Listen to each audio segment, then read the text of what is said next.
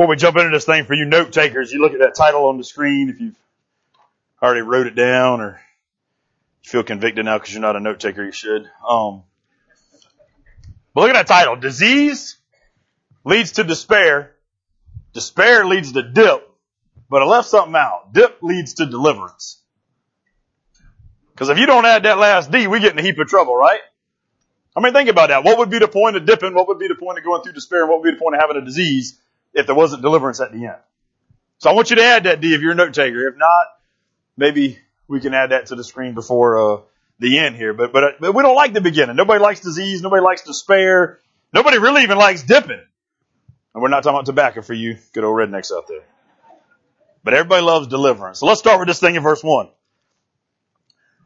Verse one it says the Naaman was a commander of the army. This, this is like the man's man. We got to be like this. This guy comes in and we understand this. There's like legend that tells us that this guy was part of some of the battles that had killed certain key figures in the past and all, you know, however true that is, we don't know. That's just some other, other stuff. But, but he was, he was definitely like the right guy. He was a worker. You know, we talked about in the, in the book of Matthew, uh, Wednesday night with the men, we said God doesn't call no lazy people. Notice every disciple he calls is out working. You know, so, so when we, when we hear about this guy Naaman, even though at this time, and he's going to be the only, uh, Gentile called as a man of valor, but, but even at this time, like God's, God's calling him while he's a worker. Right? So, so if you ain't working and maybe you're just lazy, maybe that's why you ain't getting the phone call. Um, you know, just, just saying, just saying, it's, it's proven in scripture. He was the commander of the army of this king. Uh, he was an important man. His master hardly regarded him. And then you get this, this key thing right here that kind of doesn't make sense to us since he fights for the Gentiles. Through him, the Lord had given victory. It didn't say that he had the victory. It didn't say that he caused the victory. It said that through him, and we're not even going to get there, but I just think it's important that maybe somebody needs to grab a hold of the fact that God will give you victory through you. Maybe you're not the one that's going to win it, but he's going to work through you to get that victory. Then it says this man was a valiant warrior, and uh, uh, some of them even call him the mighty man.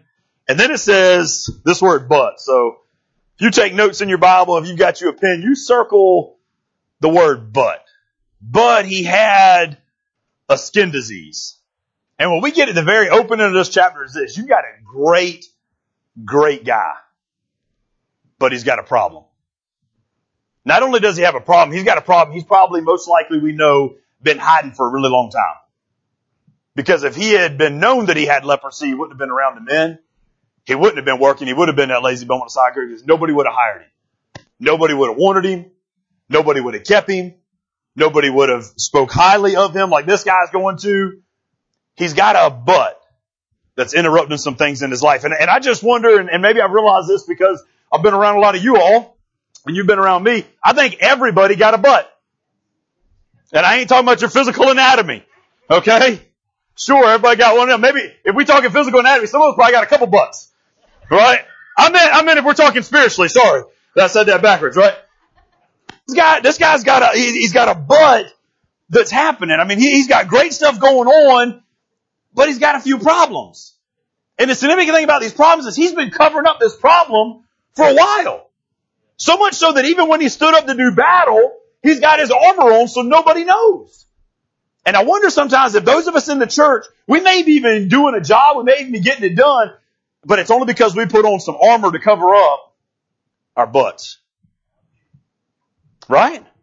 Whatever our skin disease is, whatever our problem is, maybe it's a Maybe your butt's a secret habit that you ain't broke yet.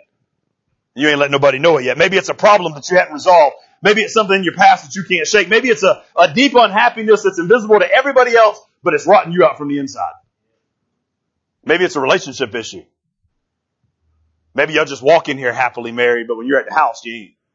Maybe you make your kids smile when you come in, but when you're in the car, ain't nobody smiling. Let's get real with it, right?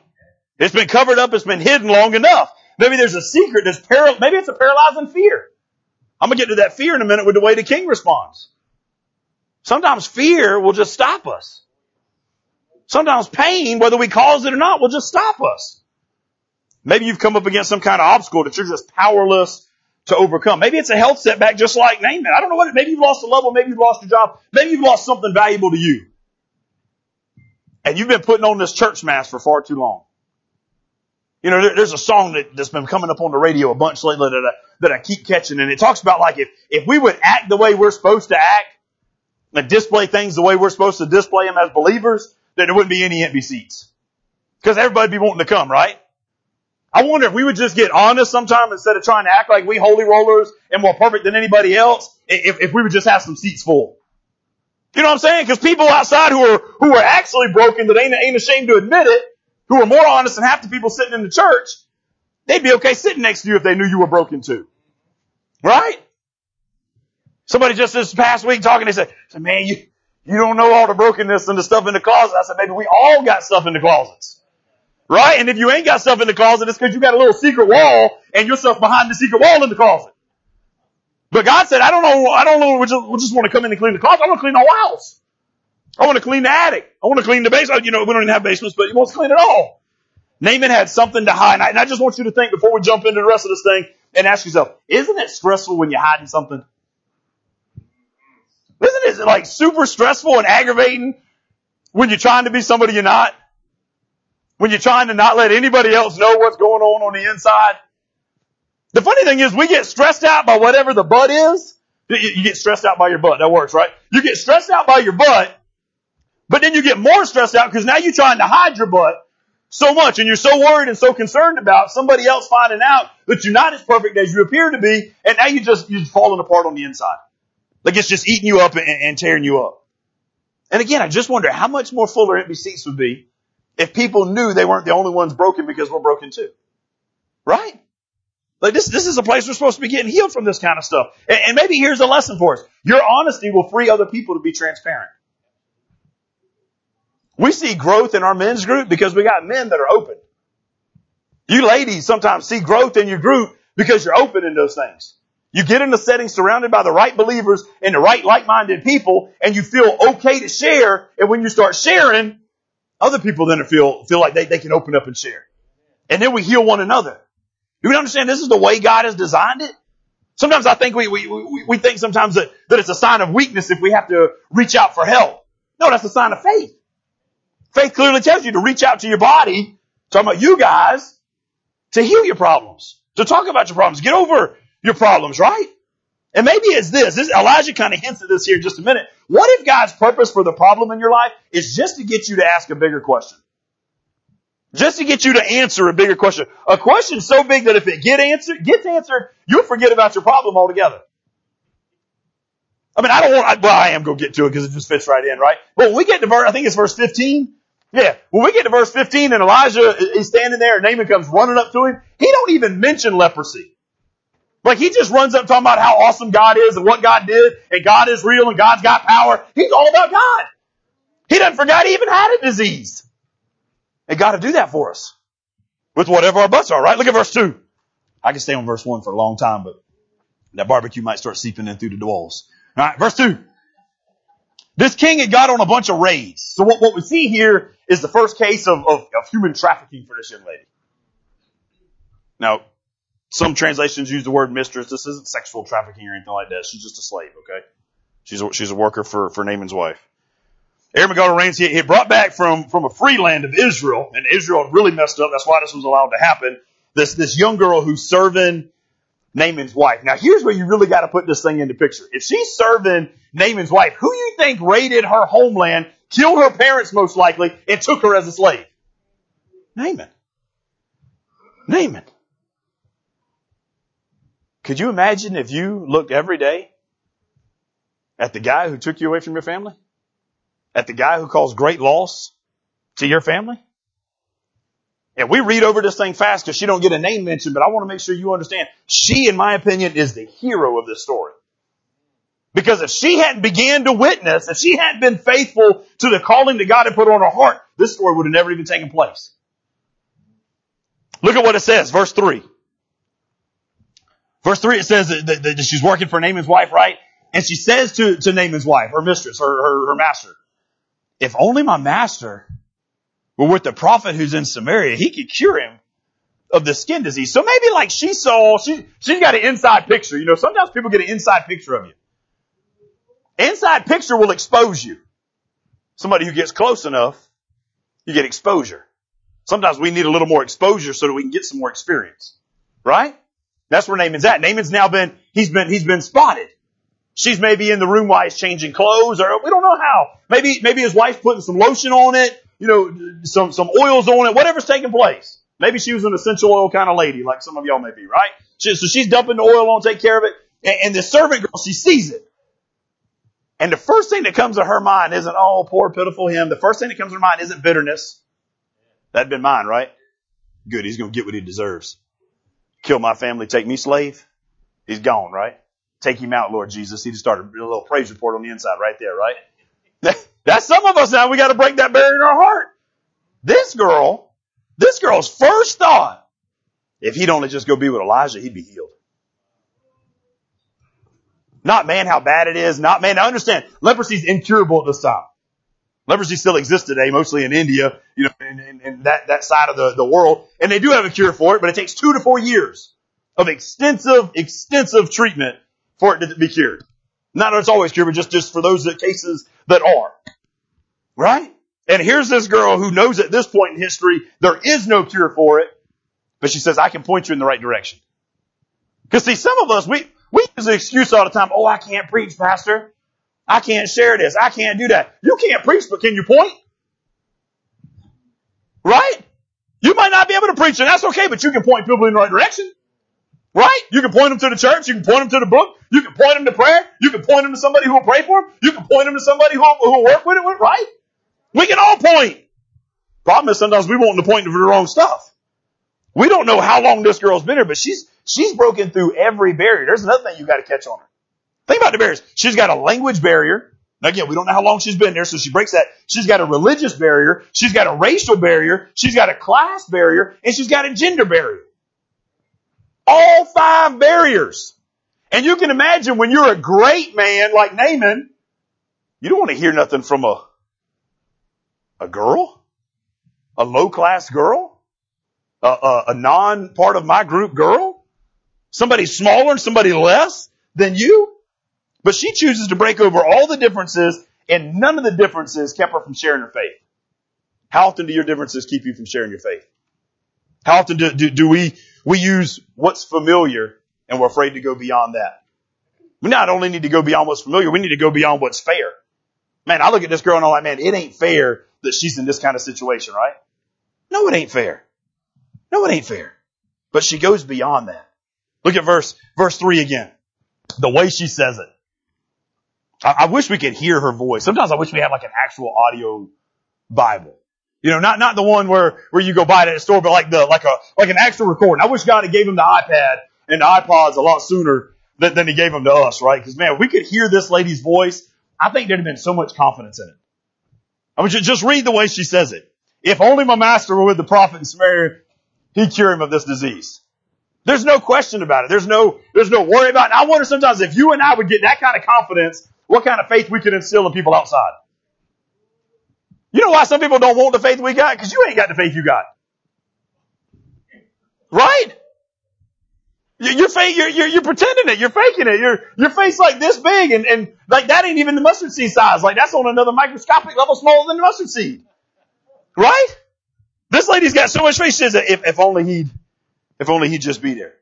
That's why some of y'all got 25 years in the church and still don't know how to love your neighbor. Oh yeah, let's go ahead and go there, right?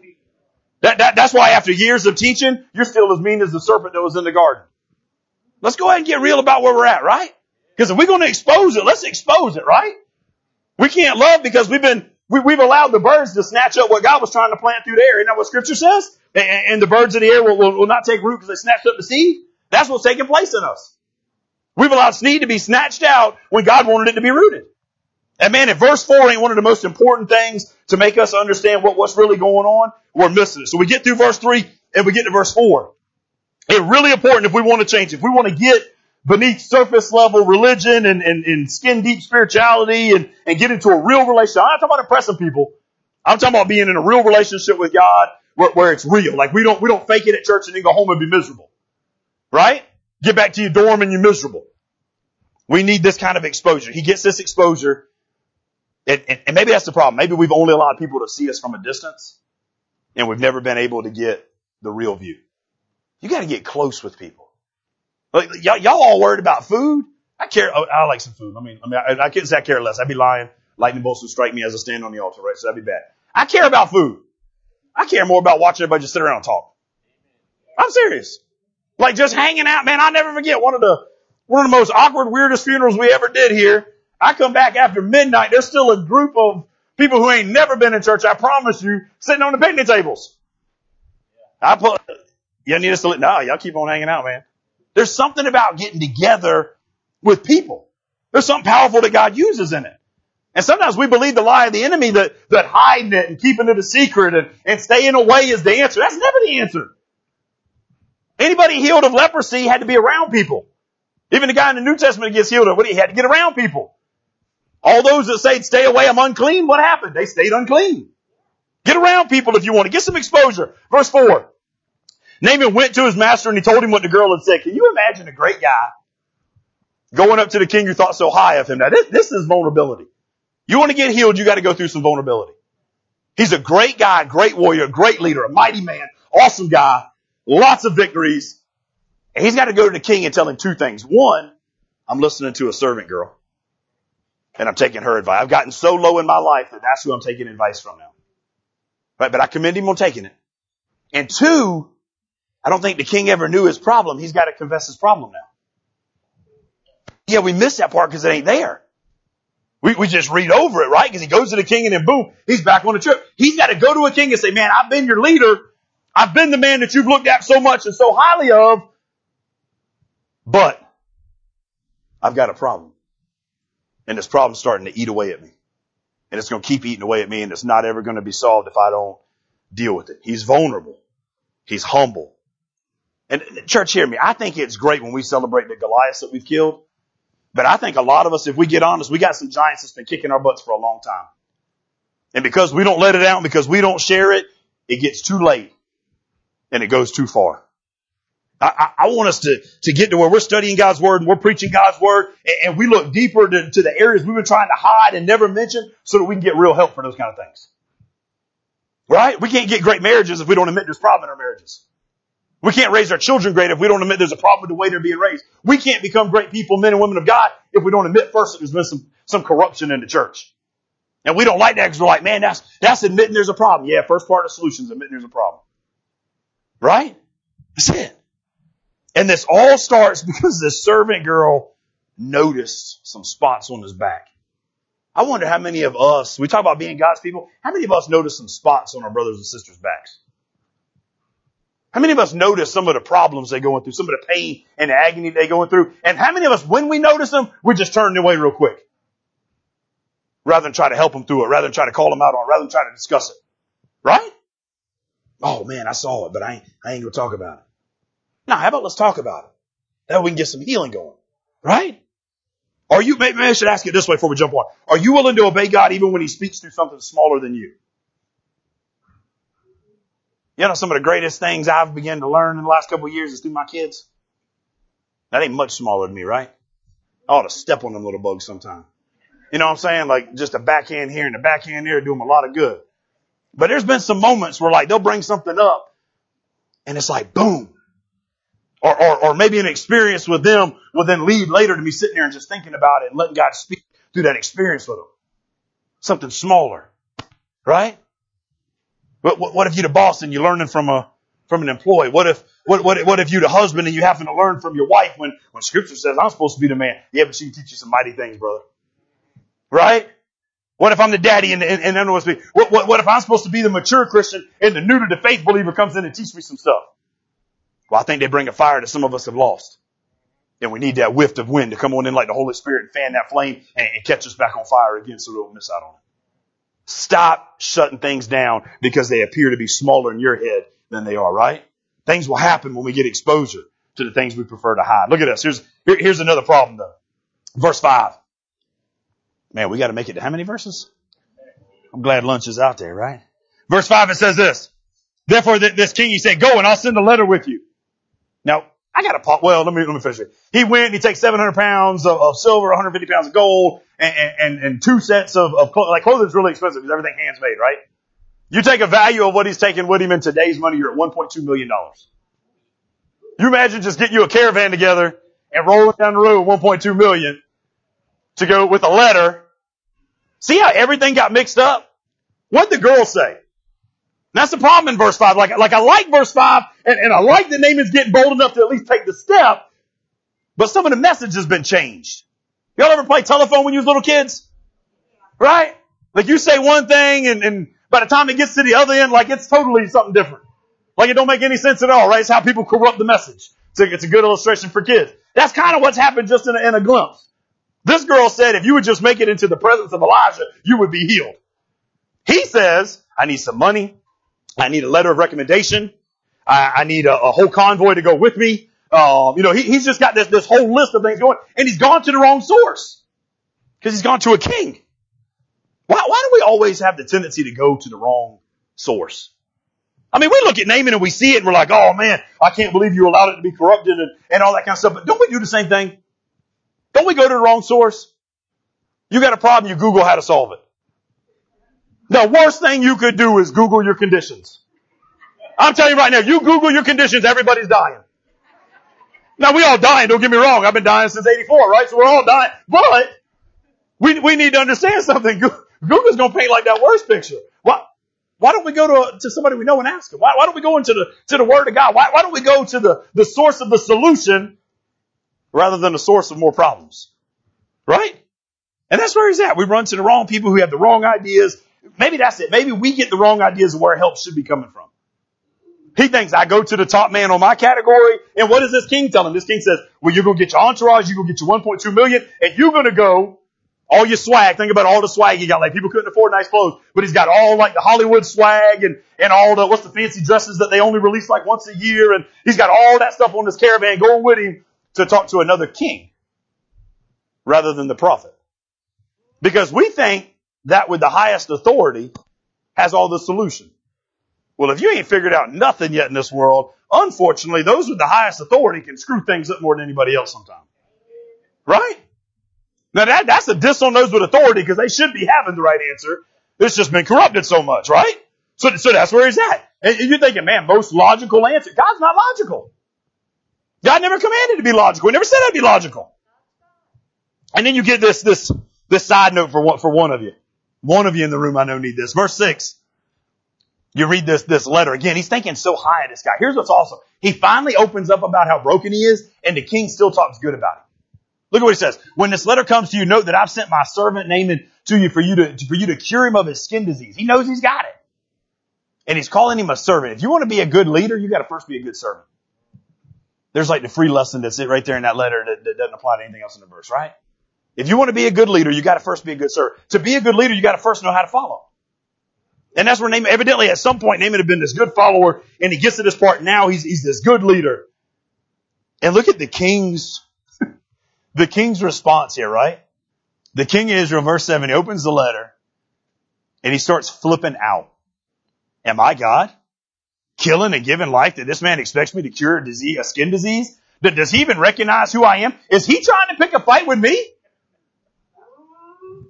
Look at how, how fast he overreacts and where it jumps to, right? Have you ever felt like life brought you something that's like above your pay grade? That you don't know how to handle? You ever flipped out when that moment comes? Huh? That, that's where this guy is, this guy is really at. Life has presented him with something he's not equipped to handle. And here, here's his biggest problem that, that we don't get unless we know the whole story. So if you haven't been with us as we, we go through this thing. So if you're sitting this morning, you're like, man, he picked this chapter just for me. No, I didn't. Like we preach verse by verse every day. So like I couldn't have lined it up that way, right? But, but, but if you had been with us, you, you're missing some of the part of, of what's happened is he's allowing a past experience to contaminate his present moment. Because in the past, every time this guy's army came over, what happened? There was a fight. There was a battle. There were some slave girls taken. There were some people's lives lost. So he reads this letter and he's like, hold on, he's commanded me to heal this guy. I can't heal this guy. Does that mean if I can't heal him, he's gonna come pick a fight with me?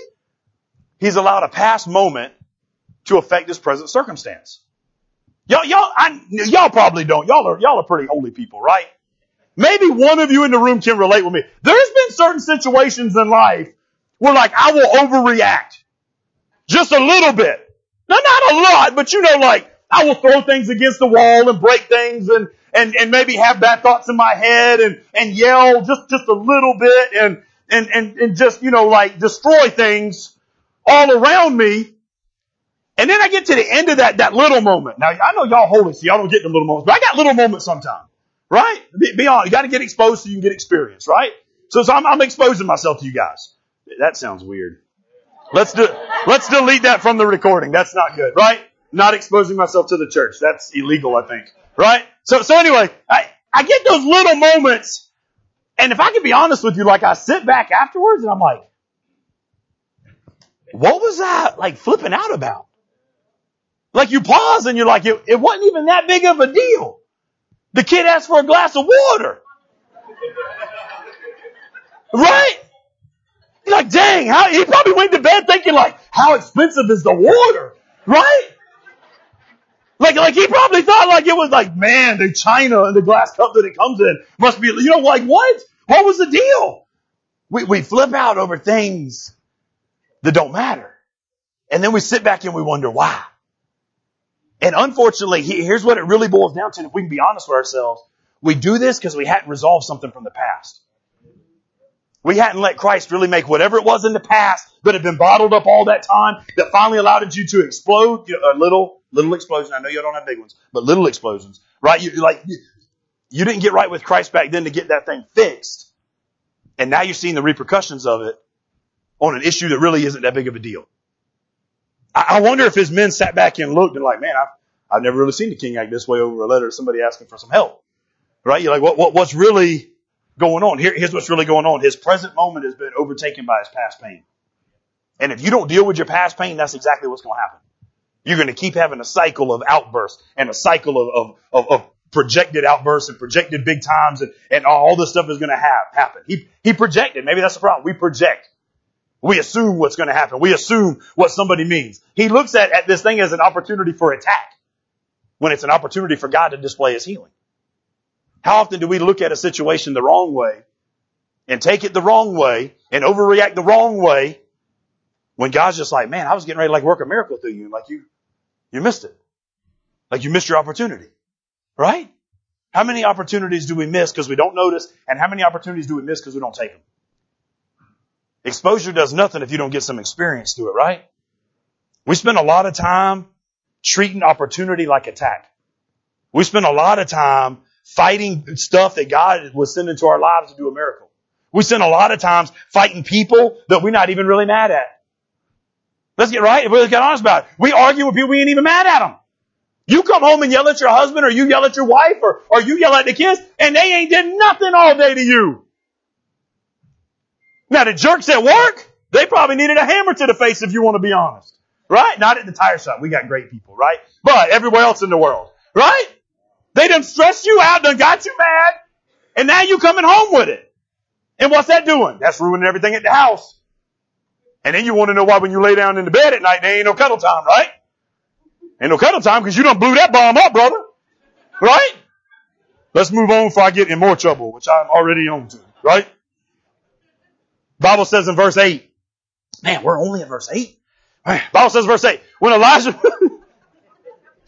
not good when the pastor says that, by the way. When Elijah, the man of God heard that the king of Israel has torn his robe, he sends him a message. I love this guy. I love this guy for, for, for many reasons, but here, here's a couple of them for today, right? He hears the king's got a problem so bad that he's tearing robes, robes and throwing stuff against the house. What do y'all do when y'all see somebody act like that? You get on away from him, right? You don't want to be up in that mess. Huh? You, you go, you, you, move on to another area of the house or, or you just leave the house, get in your car and go like, like you don't be around it. Elijah says, let's get around it. There's a problem. Let, let's just go to it. You understand what makes Elijah a great man of God? He sees a problem and he runs to it. Man, that's an awesome guy right there, man. That's an awesome spiritual leader right there. When you see a problem and you race after it. Sometimes I, I think we, we've, we've totally missed what God wants to do to us because we're so afraid to get involved in a problem that we run away from all of them. We're so afraid to meet somebody new because they might have stuff in their closet too. Right? They probably got the same junk in your closet you got in yours. Right? Maybe y'all can talk about it together. Huh? Elijah says this though, have a yard sale. Yeah. Group yard sales do great. Get rid of all of it at once, right? Here's what Elijah's saying. This, this king slipped out. He says, who do you think I am? Am I a healer? Am I a doctor? Da, da, da, da, da. Are you coming to fight with me? And all this stuff. Elijah says, where you saw opposition as a king, I'm seeing opportunity as a spokesman for God. Elijah says, the same thing that triggered you to tear your robes and have fear come about you is triggering me to rise up in faith and see this opportunity because I know, here's what Elijah knows, because I know God is with me. Now you gotta understand this before you go charging every problem that comes out, young believers, right? Elijah has experience to build this expectation on. Think of all the miracles he's already done. All the things he's seen God do. And that's what makes his faith so mighty and so powerful though. You, you start building up your faith bank. We're going to talk about a guy who builds up his wrong bank at the end of this thing, right? But, but you build up your faith bank and when moments come about, you've got something to draw out of. Oh, I've seen God do this. I've seen God do that, right?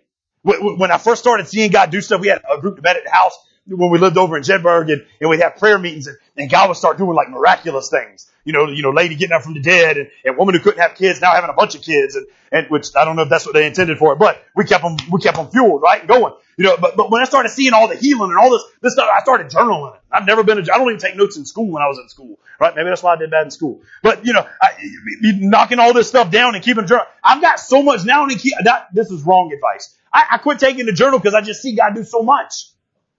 You know what I'm saying? Now that's, that's a fault. I probably should still keep the journal going, right? But, can you say that? I'm around the same stuff you around all the time.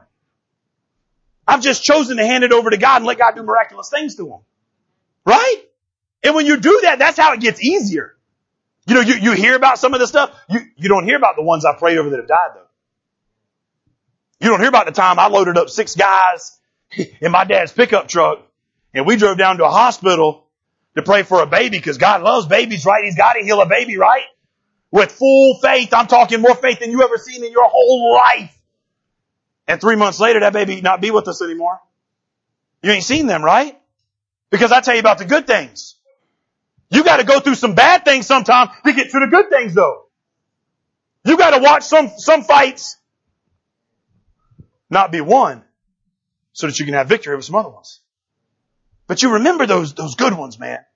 You remember the bad ones too, but it's just a different, it's a different level, man. Elijah says, I, have got the faith to, to take care of this because here, maybe even throughout a resume, I don't know what extra verses are there that we don't know about, right? Maybe he said, I done, I done rose the person from the dead. Let a baby have, let a woman have a baby that, that couldn't have kids. I done, I done brought oil to jars so, so much that they, it filled up all the jars until they stopped running. He probably had a huge resume of stuff. And here, here's what's cool in verse 8 that I, that I, that I like. Just a little extra lesson from verse 8. This servant girl's faith has now connected her and Naaman with other believers. Your faith will connect you with other believers in unexpected ways. I mean, look at this. He's lined up this, this whole entourage to get to this king, and, and this king doesn't know what to do, so Elijah hears about it. A man of faith, a servant with faith, and he's like, oh, we're connected now. Your faith will line up opportunities in unexpected ways, right? Naaman's on the verge of something.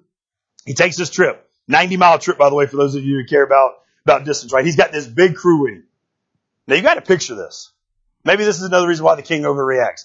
He's coming in with an entourage. Animals and, and horses and chariots and, and all this stuff that is listed, right? And again, I admire him because he went. You gotta take the first step in order to get to the rest, right? So I'm admiring this part of him. But you gotta picture the scene because he gets to the king, the king tears all his clothes and, and he gets overreacts. And then Elijah's servant or Elijah himself, somehow the message gets to the king, send him to me. So this entourage keeps on going. You gotta go just a little bit further. Think about it. You gotta go just a little bit further and he makes it to Elijah's house. Where's your expectations when you're a great man? I mean, the whole world has heard of you as a military captain, as an awesome guy. You got $1.2 million that you're just rolling with in your pocket. It ain't in the bank. It's in your pocket. Right? You got outfits for every event that could come up. Right? You're ready. You got all your men you, all your horses, all your chariots, all your camels. Everything is looking great. And you get to this puny little house because he's just a prophet, right? He ain't got no money. He's just a spokesman for God. So who knows? He's probably living in a shack, to be honest with you. And you thinking, oh, he gonna come running out here. He gonna bow to me. He gonna do this. He gonna, he even said it. What did he say when, when, when, Jeremiah read? It, He said, I thought he'd come out here and wave his hands over me and do a magic potion and, and quote Psalm 23 and sing kumbaya and everything would have been great. But what's he do? He's sitting at the table, probably with a still little lampstand that he had from the other chat. He probably took that table and his lampstand with him. I think he did, right? And he's sitting there and he's just jotting down some notes and he looks out the window and he's like, oh, that's that guy with the leprosy and his $1.2 million in his entourage. Whoop-de freaking do, right? And he looks over at his servant and says, hey man, will you go out there and just tell him to run down to the Jordan and, and dive in it seven times? When you a man like Naaman, you got 1.2 million in your pocket? You got all your men with you, like to respect you, and a little servant? He don't even come out and bow. He just runs out the door. Hey man, go jump in the river seven times. We'll catch you later. And he runs back inside. You're like, oh no, he didn't. You know, oh no, he did not just do that. So, so he, and, and that's the problem. Naaman, Naaman doesn't get what he expected. You ever notice when you don't get what you expect, it don't always go the right way? I'm talking in every area of life. It ain't even got to be spiritually.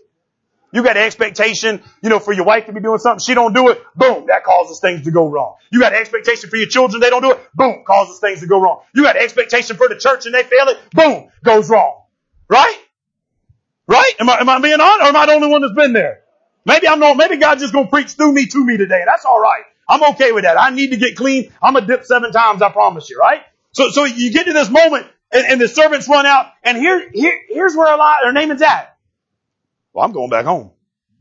He don't want my 1.2 million. He don't want my outfits. He don't want my help in my, in my letter. I'm going back to the house. Naaman's now got a worse disease than leprosy that you and I have sometimes called pride. He's got pride. When your heart is so filled with pride, you try to write your own prescriptions. He had, he had an expectation about what it was going to be. This guy's going to come outside. He's going to wave his hand over me. He might even have heard about like the whole dumping and anointing of oil. He might have expected that. I don't know. But here's what he thought he knew how he was going to get God to bless him. Who are you to tell God how to bless you? Right? Who do you think you are to tell God how to heal you? Oh, don't get, don't, yeah, it's real because I know some of you had that thought. I've had them thoughts, right? Naaman goes away angry because he don't like the response to it. He don't like the, the, the, this is not an opportunity I wanted. I wanted something more significant. I wanted something great and awesome. I think God's whole plan was to give him something simple and dirty. Right? He's got a servant girl that leads him there. He's got a servant that comes outside to talk to him. And then he's got to go get him to Jordan. Now you holy people, y'all think the Jordan's great. Right? Cause it's all over scripture, right? How many of y'all thought the Jordan was awesome? Be honest. Don't be a liar. Revelation 21, 8. Lightning bolts will come from uh, the ceiling. They will strike you and you will go to hell if you lie in church. Right? Read it. It's there somewhere. Right? So some of y'all getting struck because I know all of y'all thought the Jordan was great, right? So the Jordan's great. That's when Johnny Baptist does this. That's where this happens. That's, that's where that happens. All this great stuff. The Jordan is nasty. It is nat, like Google it. Straight up. I don't tell you to Google everything, but Google that one. Right? It is, it is disgusting. It's like a little creek and it's the area they use for everything. Everybody say everything. Somebody got it. Somebody got it when I said it. Oh. That's the old school woman. An old school woman know what I mean when I say the river got used for everything. Right? You cleaning your dishes in it. You cleaning your poopy diapers in it. You cleaning out this in it. You cleaning everything in this water. So when some bum servant comes outside while you standing out there ready for something totally different, and he tells you, "Hey, go dip all the way." Also in Hebrew is uh, the word plunge. So I don't know which one they were using, but I like plunge because like you take it that the servant coming outside say, "Hey, go plunge in the river seven times." Matter of fact, do it in the Jordan. I'm not getting in that nasty thing. I'm trying to get healed from a disease, not catch another one.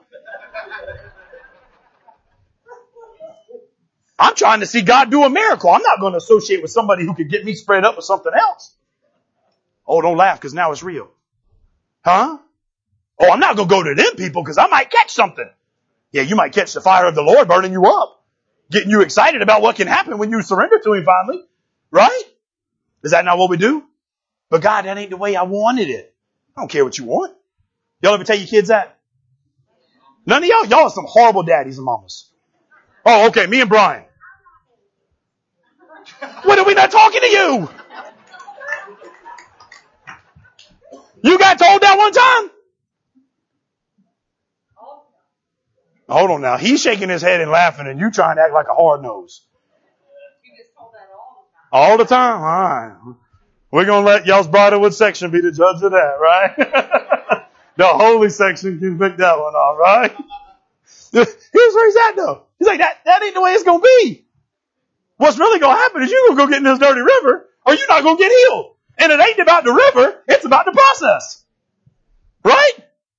So, so, so he, he's whining to his men, verses 9 through 13, and he's whining with it, and he's telling them, I, I, I can't believe this way wants to do. There's so many nice rivers around here, so many beautiful things going on, and they think this Jordan River got it going on, and they think this, and they think that. I'm just sick of the religious people over there in this area. He's mad. He's mad. I thought God could do something, but God can't. You ever been there? You ever been there where you, you use that word? I thought God could do something, and God, mm-hmm. You been there? God says this, my thoughts are not your thoughts and my ways are not your ways, for as high as the heavens are above the earth, my thoughts are your, my thoughts are that far above your thoughts and my ways are that far above your ways. We can't even grasp how high God's thoughts and ways are above ours, right? But, but here's what's awesome. Talk about this little servant girl's faith spreading. This little servant girl faith has spread so much. She's now got Naaman's own servants talking to him in verses 9 through 13, telling him, man, we don't come this far we might as well try it out. Right? It's like, man, you don't come to the parking lot, you might as well come on into church. Right? You don't try it one Sunday, you might as well try another Sunday. Right? You don't try it a Sunday, you might as well try a Wednesday. Man, you don't, you don't heard the word there, you might as well open the word at the house. Right? You done prayed with somebody, you might as well pray at the house too. Huh? Man, it, it might just be something to catch on and be contagious. And it's people say, let's just try it out. They even get to his, to his, to his thing and say, I know like you thought this. And if he'd have told you to do something great, you'd have done it, right? Yeah, I would have. Cause I'm a great man. I expected great things. Right? But they say, but he's telling you to do something so simple. I think sometimes that's, that's our problem with coming into a relationship with God. He sometimes has spoken so much of it so simple that, that, that some of us, we just so high above it, we're like, ah, it can't be that easy. It can't be that real. He can't change it. He can. He can, right? And, he goes on and maybe this is part of his problem. I, don't want to get back on this, but, but real quick, because Alan used it the other night with the men's group, and I think I used it like two weeks ago. He uses the two most dangerous words in the world for a believer. You know what they are? He said, I thought. I thought he would do it this way. I thought it would be this way. I thought, I thought, I thought. Who cares what you thought? Right? That's what God should have told him. He should have cracked down the daddy whip on him and got him straight. God's transformation ain't going to happen on your terms. It's going to happen on His. Let's get on because it don't stop there, right? We get to this verse 14 is coming. God honors radical risk-taking faith. It's what you could call the before principle. You do something before you know the results, right? You believe before there's any proof. Naaman found it hard to swallow, but he did go try it out, right?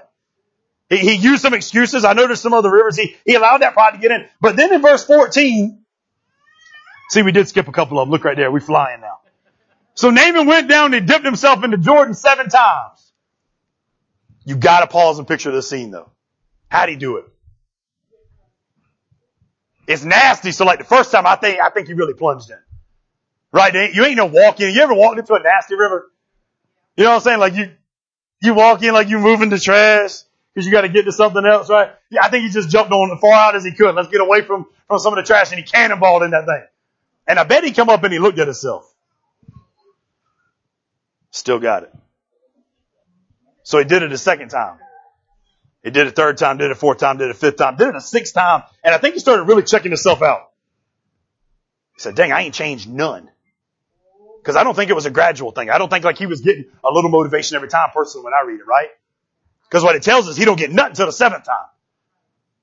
So he's gone six times. I don't know about you, but if I bet you, you know everybody's watching. He done rolled up into town with an entourage. He done made this big old scene while he's pouting like a little baby because of his pride. Like everybody is looking.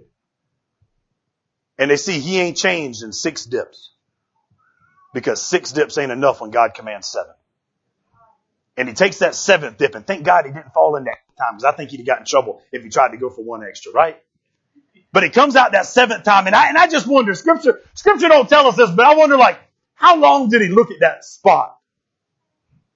You know what I'm saying? Like when he come up the seventh time and it said the leprosy was healed, I don't know where like all his spots were, but maybe like one was on his forearm. And, and I just picture him like coming up out the water.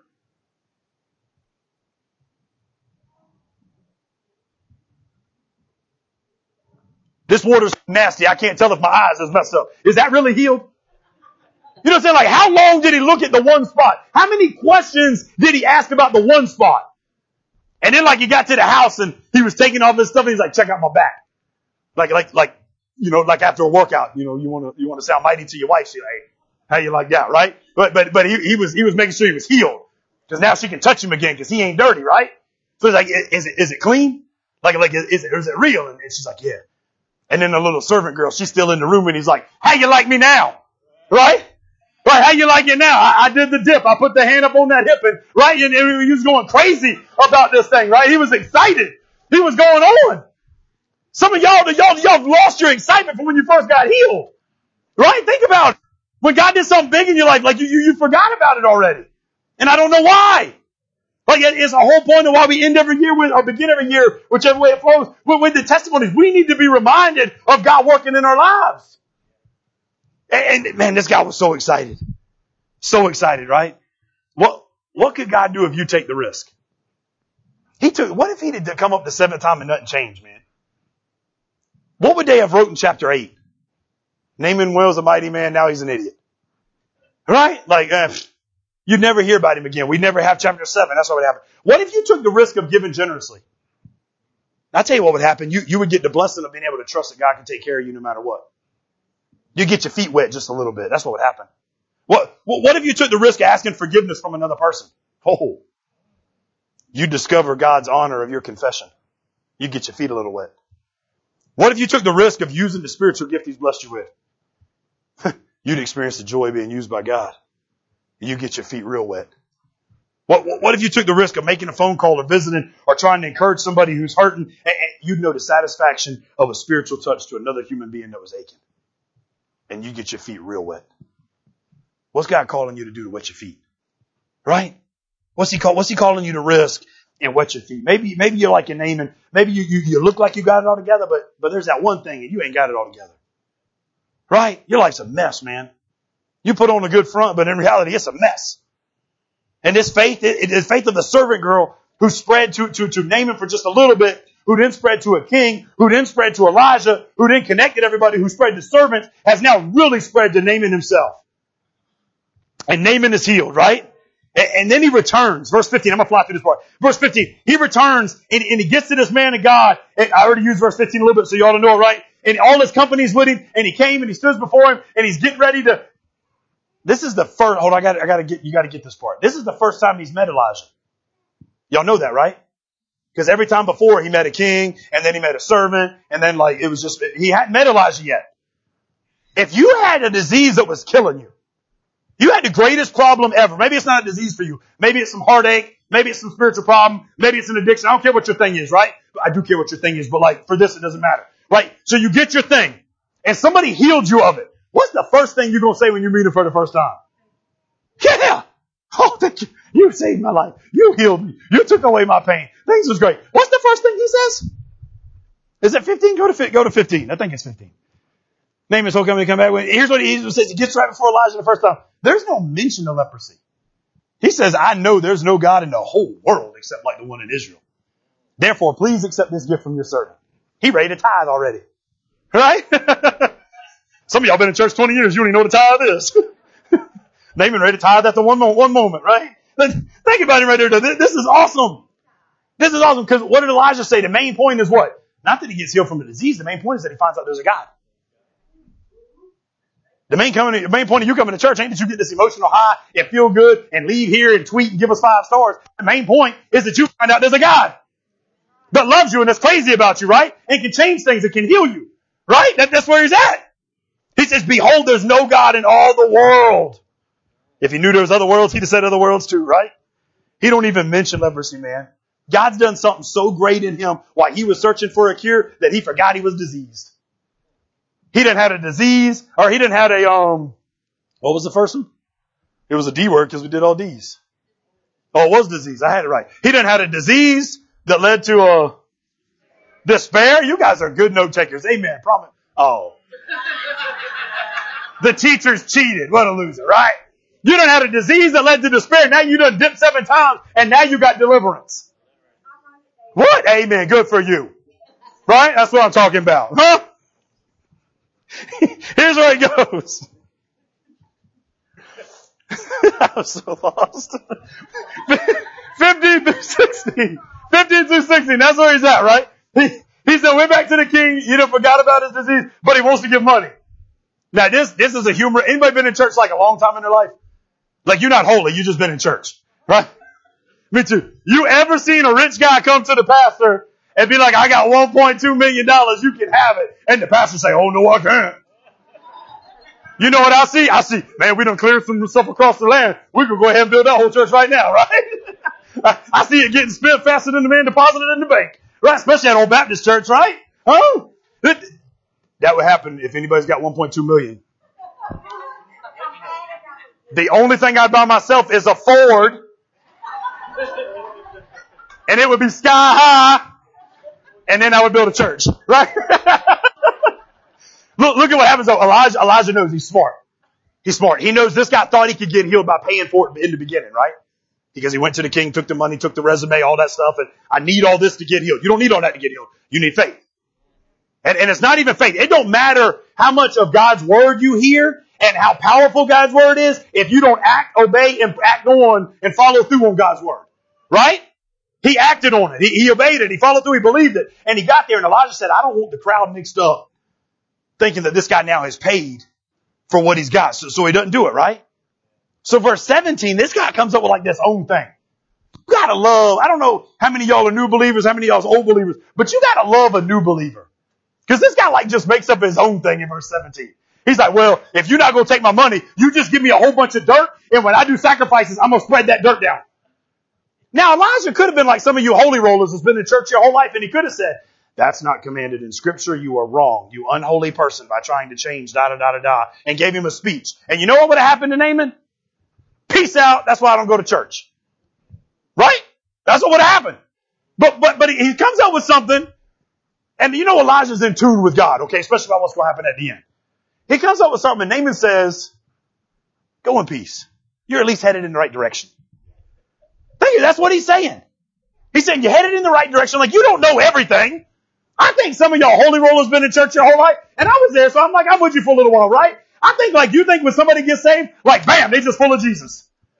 Right? Their clothes have changed. Now they're wearing a Christian t-shirt that sounds cool. All the tattoos that was on their body is, is like disappeared. Or they get more tattoos. Maybe that was me. Oh, you know, you, got all, you got all these things. Like you thought like the, the, the song list they listened to was just going to be changed to harp music. Right? Or they came to church. All, the all their, their song list is changed to, right? That's what you think.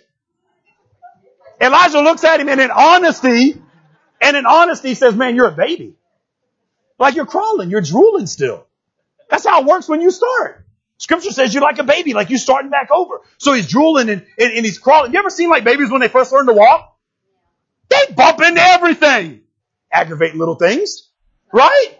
Like they're crawling and they finally getting into stuff. I never understood any of you that ain't parents yet understand me right now. I hope so much for that first one to crawl. I did. I was like, I can't wait till he crawls. I can't wait till like we can wrestle on the ground. You know, the moment he started crawling, he got into everything. He was such a good kid. Then he started moving. Right? Then you're like, I can't wait till he talks and like we can have conversations and, and this can be cool. And then he started talking. He like, he was so awesome before he could speak. Right? So the second kid, you, you get to this dilemma because like your wife's all like, I can't wait till he can crawl. Like it's going to be great. I'm so sick of holding. Da, da, da, da. I'm over there praying the opposite. Lord, don't let him move. Take the movement away from his legs until he's 16 years old and gets into himself, right? Because when they start moving, they get into stuff. When you're a new believer, you get into stuff. And it's okay. It's okay. Church, understand people is at least moving in the right direction. Right? They need some guidance. They need some teaching. I'm not saying they don't. I'm just saying they don't need you to tell them how horrible their first idea was. Right? Nobody wants that. That's the problem now with some of us. Right?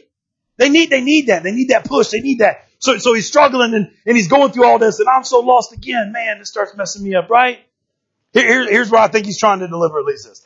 He's trying to let them understand like God is a compassionate father. He cares about your heart intention. And we could argue that Elijah was wrong and we could debate it and I don't really care. Dive into scripture and check it out. Great. I think it's wonderful that you at least check something out, right? But, but here's what I really think. I think he's just saying, like, I understand your heart desire. Like your, your, your motive is right. Cause what is he doing? He's confessing. He's like, man, I, I'm gonna go back and I'm gonna be my master's servant.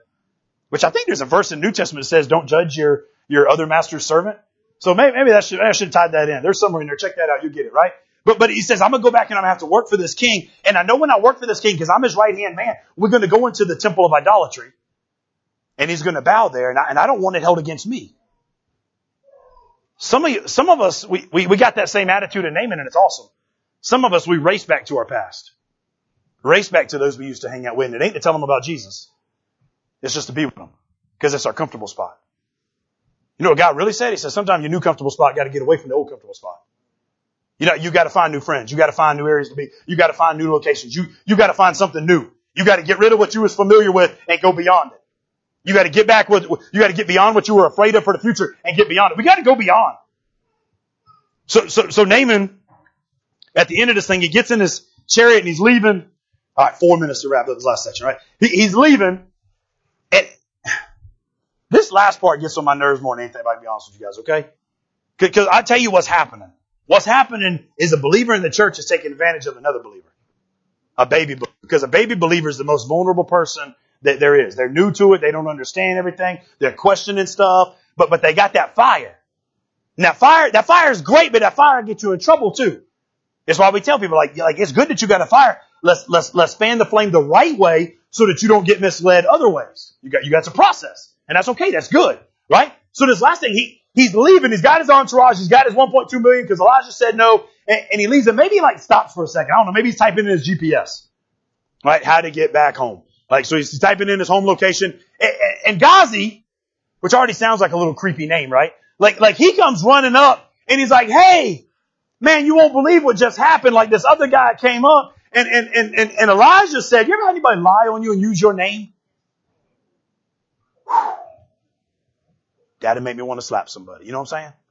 That's, that's we getting real honest, right? We, we gotta gotta get exposed so you can get some experience. You gotta confess your disease so you can get dipped, right? I'm gonna get dipped on the seventh time. I'm at six right now. All right. So so so he, he comes up with his name and says, "Man, uh, something happened and came up, and I need." What does he say he need? Because the amount's really important. Uh, where we at? Where we at? If y'all read faster than me, shout it out. Yeah, 75. I need, I need, I need, I need 75 and, and, and two groups clothes. You know why I picked that amount? Because one guy can tote that amount. He could have got away with it. He could have took that little bit back home, spent, you know, a little bit here, a little bit there, and nobody would ever know. He's now got a hidden thing like Naaman started with. Right? See how the story's completely changed? Here's what he didn't know though, and here's what I love, man. When, when you get a believer on fire, like a believer straight up on fire, right? He, he gets this guy and he makes this command, and Naaman looks back at him, and you would think he's like, no, I gotta give this back to the king. I can't give you none of it, right? He looks back at him and says, oh, you want 75? I'm gonna give you 150. That's when you find a believer that's on fire. So check yourself. Check yourself. If somebody come up needing a little bit, would you give them a little bit? Would you give them double? He says, I'm gonna give you 150. I'm gonna give you, what was it, 10 outfits originally? Two. 10 sounded better, right? Two. So he said, I'm gonna give you four. I'm gonna dress four of your homies up better than they ever been dressed. I'm gonna give you 150 uh, pounds of silver, like, like things are gonna be well. Can you picture, you gotta picture the scene now, can you picture Gehazi's oh crap moment? He asked for enough he could tote himself so he could sneak on back to town, hide everything and spend it. Now he's got 200 pounds of stuff. I don't care how big Gehazi is. He ain't toting 200 pounds of stuff one mile back home. He's got a dilemma. What do you do when God gives you the desires of your heart? The sin in your heart? And he just dumps it on you. See, he thought he could get away with a little bit. How many times you been there? You thought you'd get away with a little bit. Thought you'd get away just a little bit, just a little bit, right? And then God gives you all of it. You want it? Boom. I'll give you the desires of your heart. See, we look at that as like a positive thing all the time. I don't think we fully understand what God means. We're like, oh, God will give you the desires of your heart. What if your desires are evil? You know, let's be honest about it. Quit using Bible verses to make your little church world sound good. Use the verse for what the verse says. It says God will give you the desires of your heart. That don't always be a good thing. Right? I got an ugly heart sometimes. Thank God he don't give me the desires of my heart all the time. Right? That's where he's at. So, so this guy dumps it on him. So now he's got a situation. Naaman is so awesome. He said, I'm gonna give you 200 pounds of stuff and I'm gonna give you two servants to help you tote it back. Oh yeah, you um humming, but now you in a problem. Cause you walking straight back one mile through the middle of everybody with all this silver and all this good clothes straight to your house. And this is the South. So these people can gossip better than you ever seen gossip happen. Right? Y'all, y'all people from Ohio that's moved here, y'all didn't know that we can spread word faster than Twitter. Right? Huh? Twitter, whatever the heck the stupid thing's called. I don't have none of that crap. Alright? It's all dumb. Right? TikTok. How about that for you? Right? I got Facebook that I put a post for the church on once a week. That's pretty darn good for me. Right? so, so you, so you got all this going on. And then the guy finally gets to the house and he's got everything hidden right and you think you got away with it again. And then there's that verse 25. What do you do when the Holy Spirit knocks on your door? It says, hey Jeremiah, where you been? Oh, I just been like over there taking a shower and um I ain't did nothing wrong. What do you do when the Holy Spirit says, I'm in tune with the Father and I know your little dark secret? Mm. What do you do? See, the problem is some of us think we can keep hiding it. And, and at the end of this thing, man, it started out so good. There's so much great stuff in the middle. But at the end, here what we have is a man that was supposed to be holy who's now trapped in the punishment of death. Because what, what, what, is, what does Elijah tell him? He goes, man, that leprosy that Naaman had that you thought you could take advantage of? See, I'm with Elijah, man. I think, I think it's a crummy move, a little punk move to try to take advantage of a new believer. And Elijah just had enough. He says that disease he had, you gonna have it. You gonna have it so bad, you gonna be ashy and white as snow before you even get back out this house again. It's gonna be so bad, your family's gonna have it after you. Do, do we understand like that's what happens if we try to hide sin?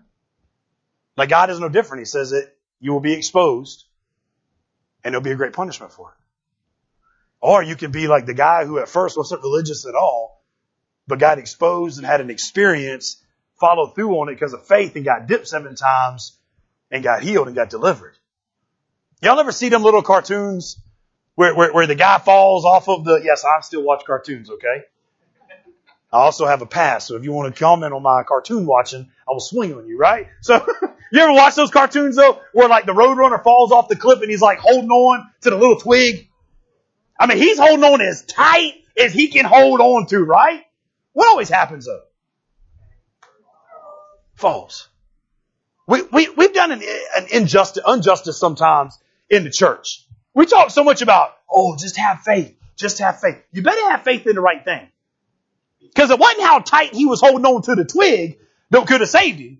It was the fact he was holding on to a twig. So faith in the wrong thing got him in a heap of trouble. And he falls off the cliff. I don't want you holding on to a twig. I want you to have the faith of Naaman, but I want to make sure you're holding on to the right thing. I think Gehazi didn't have the right thing, and that's what got him in trouble. He never let God really penetrate his heart. He was happy with the title. Oh, they call me a man who's with the prophet of God, right? He was happy with that title, but that was it. It stopped at surface level. God said, I want to clean out from the inside what's going on so that we can then work on the outside and I can make you a great missionary. Let's pray. Father God, we love you so much, God. Oh Lord, I thank you so much for the story. I thank you for Naaman God. God, I thank you for his honesty throughout the whole thing. And God, I thank you for his obedience in the middle of it. God, I thank you for the instantaneous heart change he had. The giving attitude he got, Lord God. God, I thank you for a little girl that's not even mentioned by name in the verses. But she knew enough about you because her parents had instilled it in her early before she was taken to point him in the right direction. God, help us to point people in the right direction. God, maybe that's some of us. Maybe some of us are the little girl and you're calling us to point and preach. Maybe some of us are Naaman God and and our butt's been holding us back. Maybe you're calling us to get off our butt, Lord God, and get to work. To plunge in the water seven times and get cleaned. God, maybe some of us have been pretending to be believers and we're the in the story. God, I pray right now that you put a deep conviction on us so that we don't walk away doomed forever. God, I pray that you take this whole story, whatever character we can relate to, and use it all to your benefit, Lord. In your great name we pray. Amen.